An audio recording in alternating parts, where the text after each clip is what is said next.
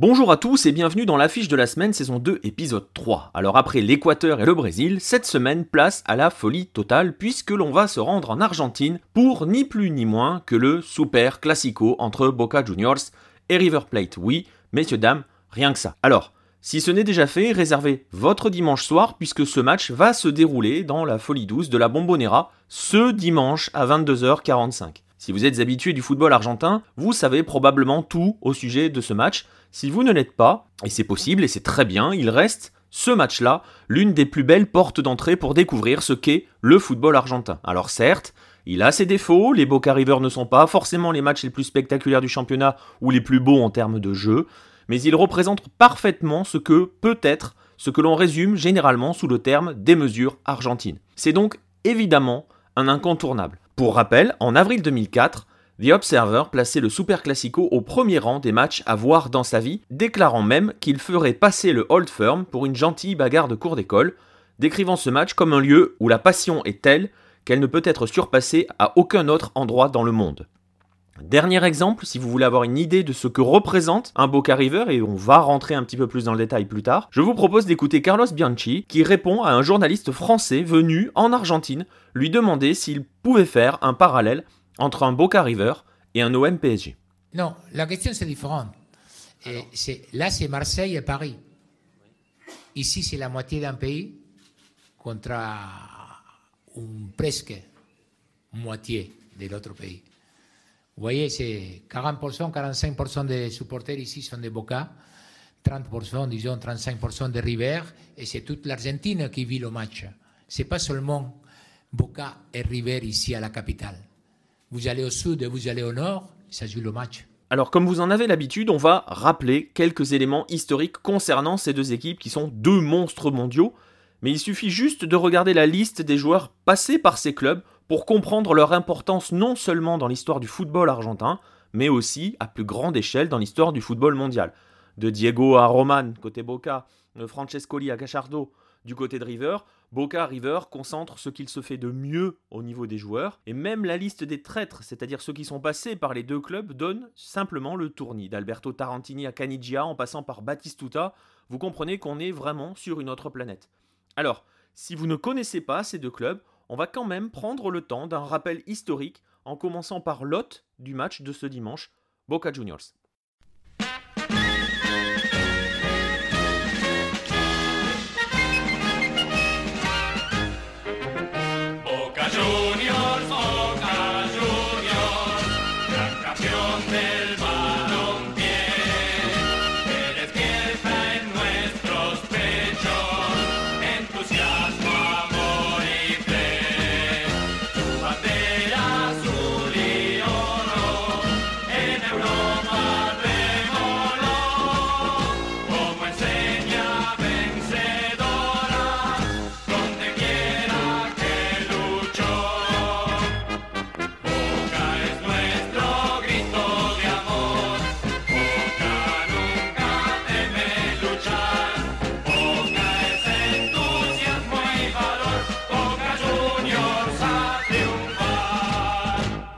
Est fondé le 3 avril 1905 par un groupe de Grecs, mais surtout un groupe d'Italiens, en majorité des Génois, d'où le surnom chez Neisse, qui veut dire Génois.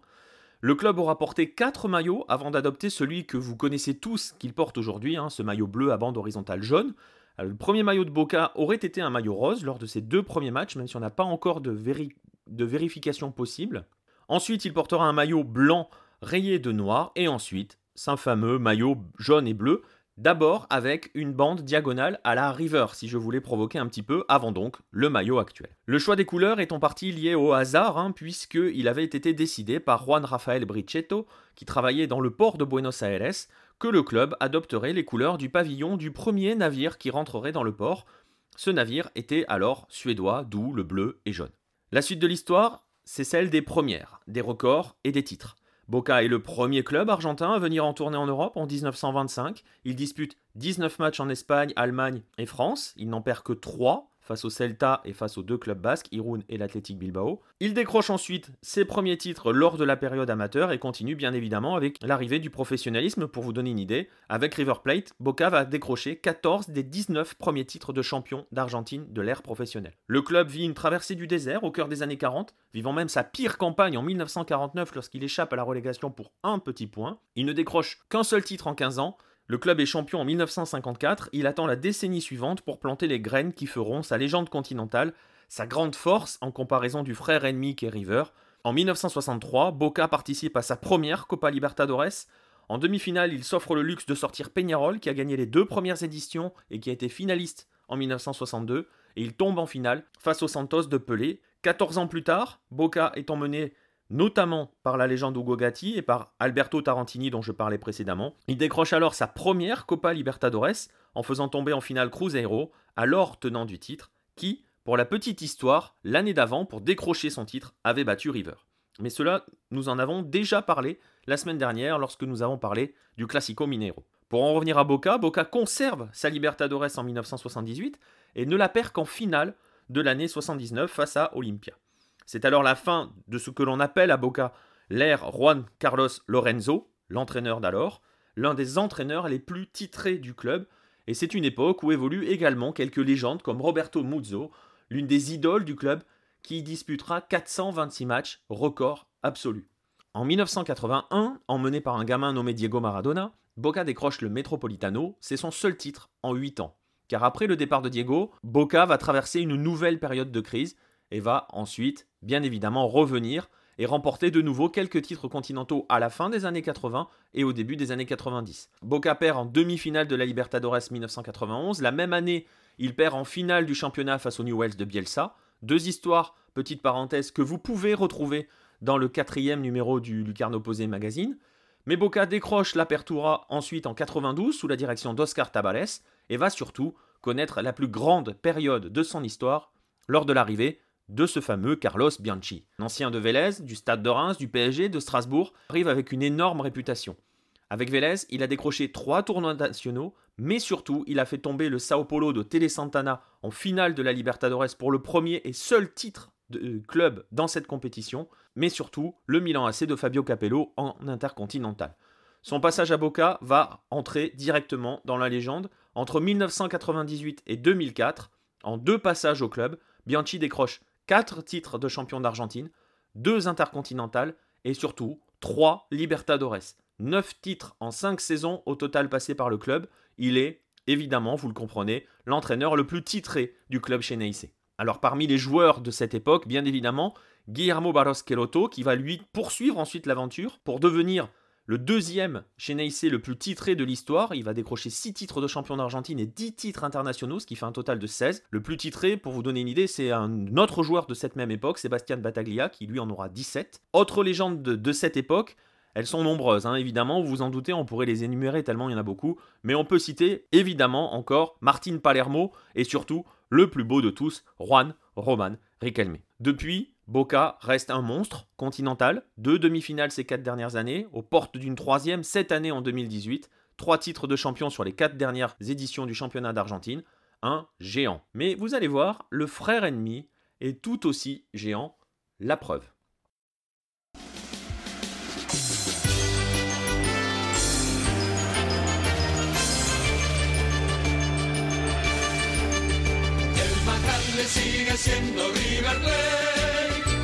Campeón más poderoso de la historia, el más grande por las glorias que alumbraron el ayer y que brillan todavía en mi memoria. El más grande sigue siendo River Plate y será más grande aún en el mañana. Por el juego, por las ganas y el orgullo de tener una banda roja que nos cruza el alma. River Plate arrive 4 ans avant Boca. Il est fondé le 25 mai 1901 dans le quartier de la Boca. Et oui, Boca et River, si vous ne le saviez pas, viennent exactement du même endroit. On va y revenir encore un petit peu plus tard. River Plate doit probablement son nom à des caisses qui ont été déposées dans le port de Buenos Aires. River Plate signifiant Rio de la Plata selon l'ancienne traduction anglaise, celle du XVIe siècle. Histoire de vous montrer que finalement tout ce petit monde est lié, L'un des plus grands dirigeants de River naît l'année suivant la création du club, Antonio Vespuccio Liberti, qui va diriger le club à quatre reprises, notamment à l'époque des Millonarios et de la Machina, nous allons y revenir dans un instant, et qui laisse tout simplement son nom au Monumental, sera très ami avec un certain Alberto J. Armando, président de Boca, qui lui donne son nom à la Bombonera, et Antonio Vespuccio Liberti est aussi d'origine génoise, comme Boca. Comme quoi, vous voyez, tout est toujours, très lié. Bref, le club River accède à la Primera Division en 1908 en battant le Racing, décroche son premier titre en 1920 et attend véritablement l'arrivée du professionnalisme pour faire parler de lui. C'est donc ce que j'ai appelé précédemment l'ère des Milonarios, Michonarios si vous voulez parler à l'Argentine, surnom donné au club après les recrutements expansifs de Carlos Pesel, 10 000 pesos en 1931, et de Barnabé Ferreira, 35 000 pesos, c'est un immense, en 1932, deux recrutements entre autres qui vont permettre de décrocher le titre de 1932. Le club avance, il est de nouveau champion en 1937, alors qu'il construit le Monumental dans lequel il rentre l'année suivante, l'inaugurant face à Peñarol. Après les Missionarios, River va laisser place à la Machina. Elle se forme dans les années 40 sous la direction de Renato Cesarini et de Carlos Posel. La Machina, ça signifie la machine. C'est une équipe qui reste dans l'histoire comme étant l'une des meilleures que l'Argentine a connues et qui décroche les titres de 1941, de 1942 et de 1945, mais surtout ne termine quasiment jamais, à une exception près, donc pas plus bas que la deuxième place entre 1941 et 1949. Cette Machina décroche 10 titres durant cette période, compte dans ses rangs des joueurs entrés dans la légende comme Adolfo Pedernera, son cerveau, André Laburna, le meilleur buteur de l'histoire du club, Félix Lusto, l'un des meilleurs, si ce n'est le meilleur ailier gauche enfanté par l'Argentine, Juan Carlos Muñoz, son pendant à droite, ou encore José Manuel Moreno, considéré par bien des suiveurs et Diego en premier comme le meilleur joueur argentin de l'histoire, avant donc Diego et Léo. On trouve aussi des joueurs comme Amedeo Garrizzo qui a révolutionné le poste de gardien de but et aussi, vers la fin, un certain Alfredo Di Stefano. Cette machina va faire place à son héritière, la Maquinita, qui continue d'écraser le football local dans les années 50. River est champion en 52, 53, 55, 56 et 57. Il effectue alors à son tour sa tournée européenne, ne perd qu'un seul match et surtout devient la première équipe argentine à s'imposer en Angleterre face à Manchester City. La fin de la Maquinita va laisser place évidemment à une période de creux. De 1958 à 1974, River ne remporte aucun titre, devient les Galinas en 1956 lors du final de Libertadores perdu face à Peñarol à Santiago, une histoire que l'un des participants de l'époque, Juan Carlos Sarnari, vous raconte également dans le Lucarno Posé numéro 4. Alors comme toujours, le club met fin à une période de disette par une nouvelle époque dorée. André Labruna revient, River remporte le Metropolitano et le championnat national en 1975. Il atteint la finale de la Libertadores l'année suivante et enchaîne Metropolitano 77, 79, 80, championnat national 79 et 81. Ne reste, vous voyez tout de suite, qu'un seul titre qui manque, le titre continental. Il arrive enfin en 1986 où la bande à Pumpido, Ruggieri Gallego, Alfaro décroche la première Copa Libertadores du club face à l'América Cali de Falcioni, Ischia, Cabañas et Ricardo Garrica. Le club enchaîne avec l'Intercontinental remporté face au Steaua de Lacatus. Dix ans plus tard, sous la direction de Ramon Diaz, les jeunes pousses du club, encadrés par un certain Enzo Francescoli, décrochent le deuxième succès continental, toujours face à l'América Cali. Depuis, River continue d'engranger des tournois nationaux, au point d'être le club le plus titré sur le plan national, 35 titres, 36 en ajoutant celui de la période amateur. Mais au milieu de ces titres, River va surtout connaître l'enfer absolu, la relégation. Tout commence sous Diego Simeone, le club remporte le Clausura 2008, El Cholo laisse pourtant le club ensuite lors de l'Apertura à la dernière place, il reste 5 journées avant la fin du tournoi. River termine ce championnat à la dernière place. Il va ensuite enchaîner des tournois moyens, 8e, 14e, 13e. Le mal est fait. En Argentine, la descente se joue sur 6 tournois. River ne parvient jamais à revenir à rattraper les points perdus. Arrivé en milieu d'année 2011, River se retrouve face à un dernier joker, un match de barrage pour le maintien face à Belgrano. Et malheureusement pour lui, il perd le match aller 2-0 le 22 juin. Quatre jours plus tard, River et Belgrano font match nul 1-1 au Monumental. River est relégué pour la première fois de son histoire, chose qui n'est jamais arrivée à son ennemi Boca.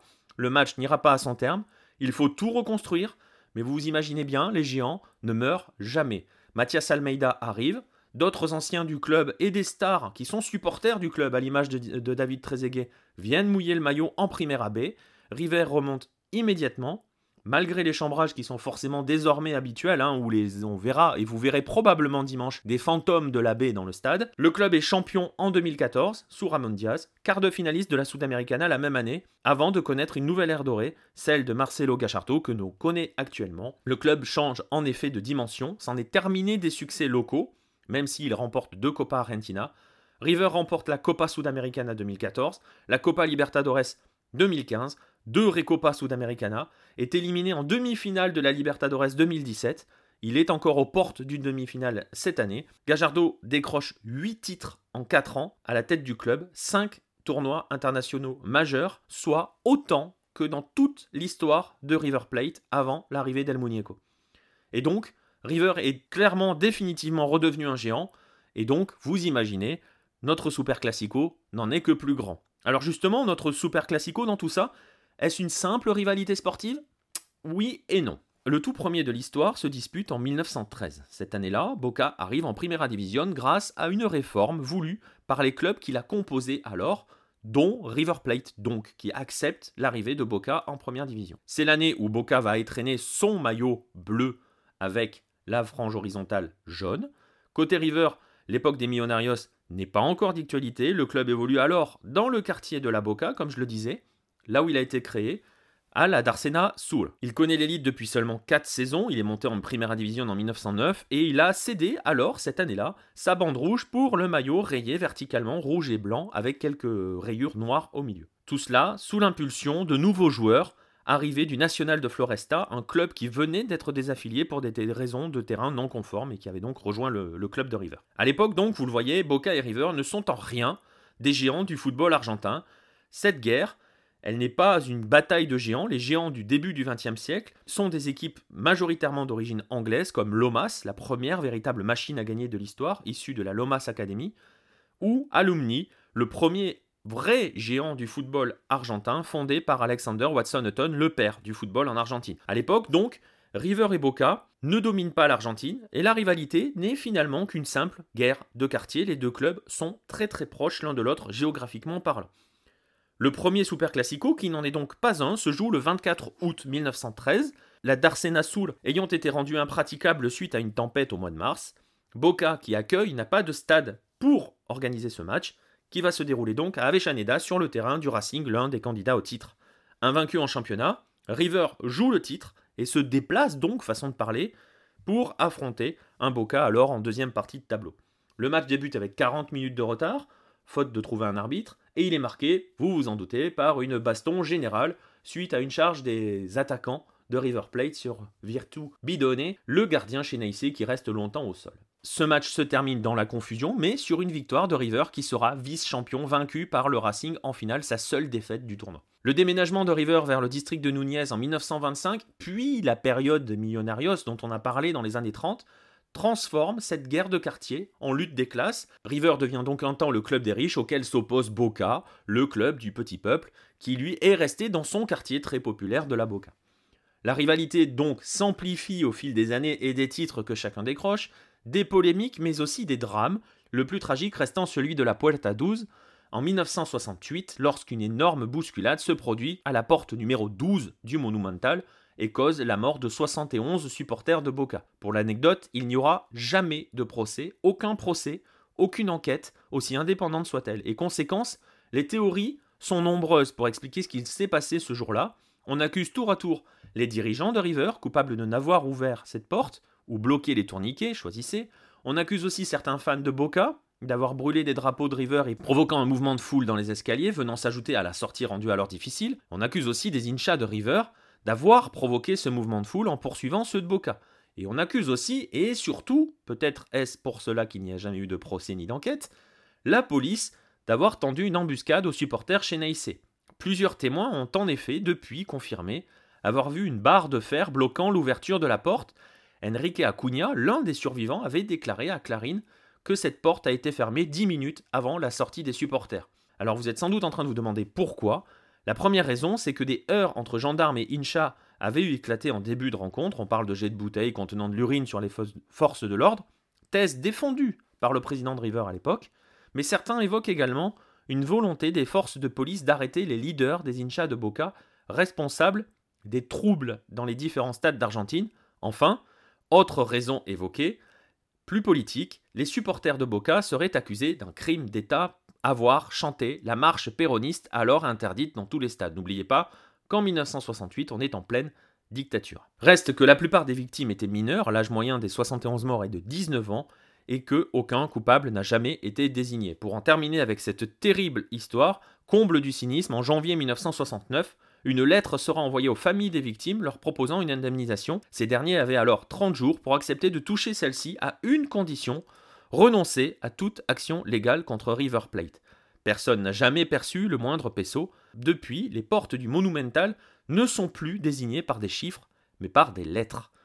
Cela a donc forcément laissé des traces et ne fait qu'accroître cette rivalité entre les deux clubs. Alors sur le terrain, le match de ce dimanche sera le 210e de l'histoire de la Primera Division d'Argentine.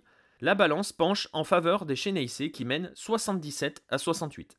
Toute compétition confondue, Boca mène encore 133 à 122.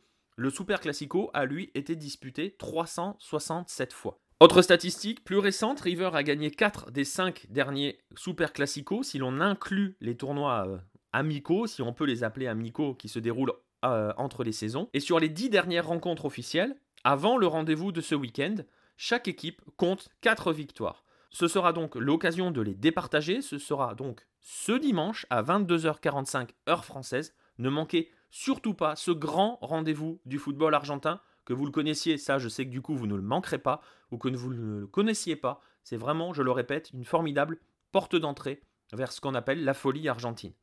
Comme d'habitude, on va se quitter avec les buts en VO, mais avant cela, je vous invite à écouter, et pourquoi pas, si ce n'est le cas, à découvrir nos, autres émissions, Culture Soccer qui est dédiée à l'Amérique du Nord, Efrikia pour l'Afrique, et l'AFC Corner dédié à l'Asie. Je vous invite également, si ce n'est fait aussi, à découvrir notre magazine disponible à la vente sur notre site et dont vous trouverez le lien dans la description.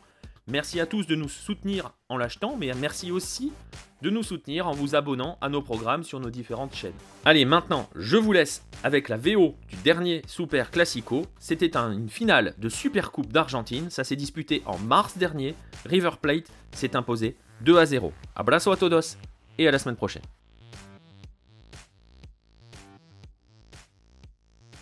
Malpiti Martínez contra Rossi.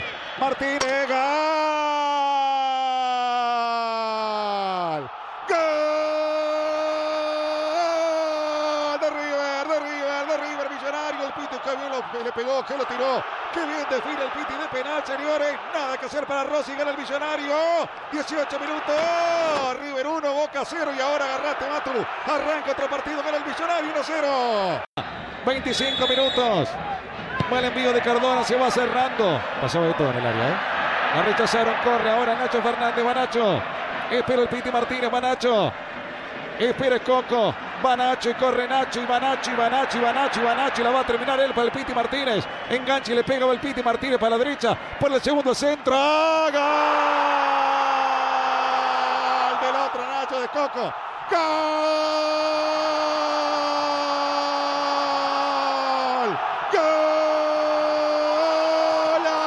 ¡Golazo de River de Nacho Fernández, no de Coco! Porque Nacho Fernández corrió como un animal.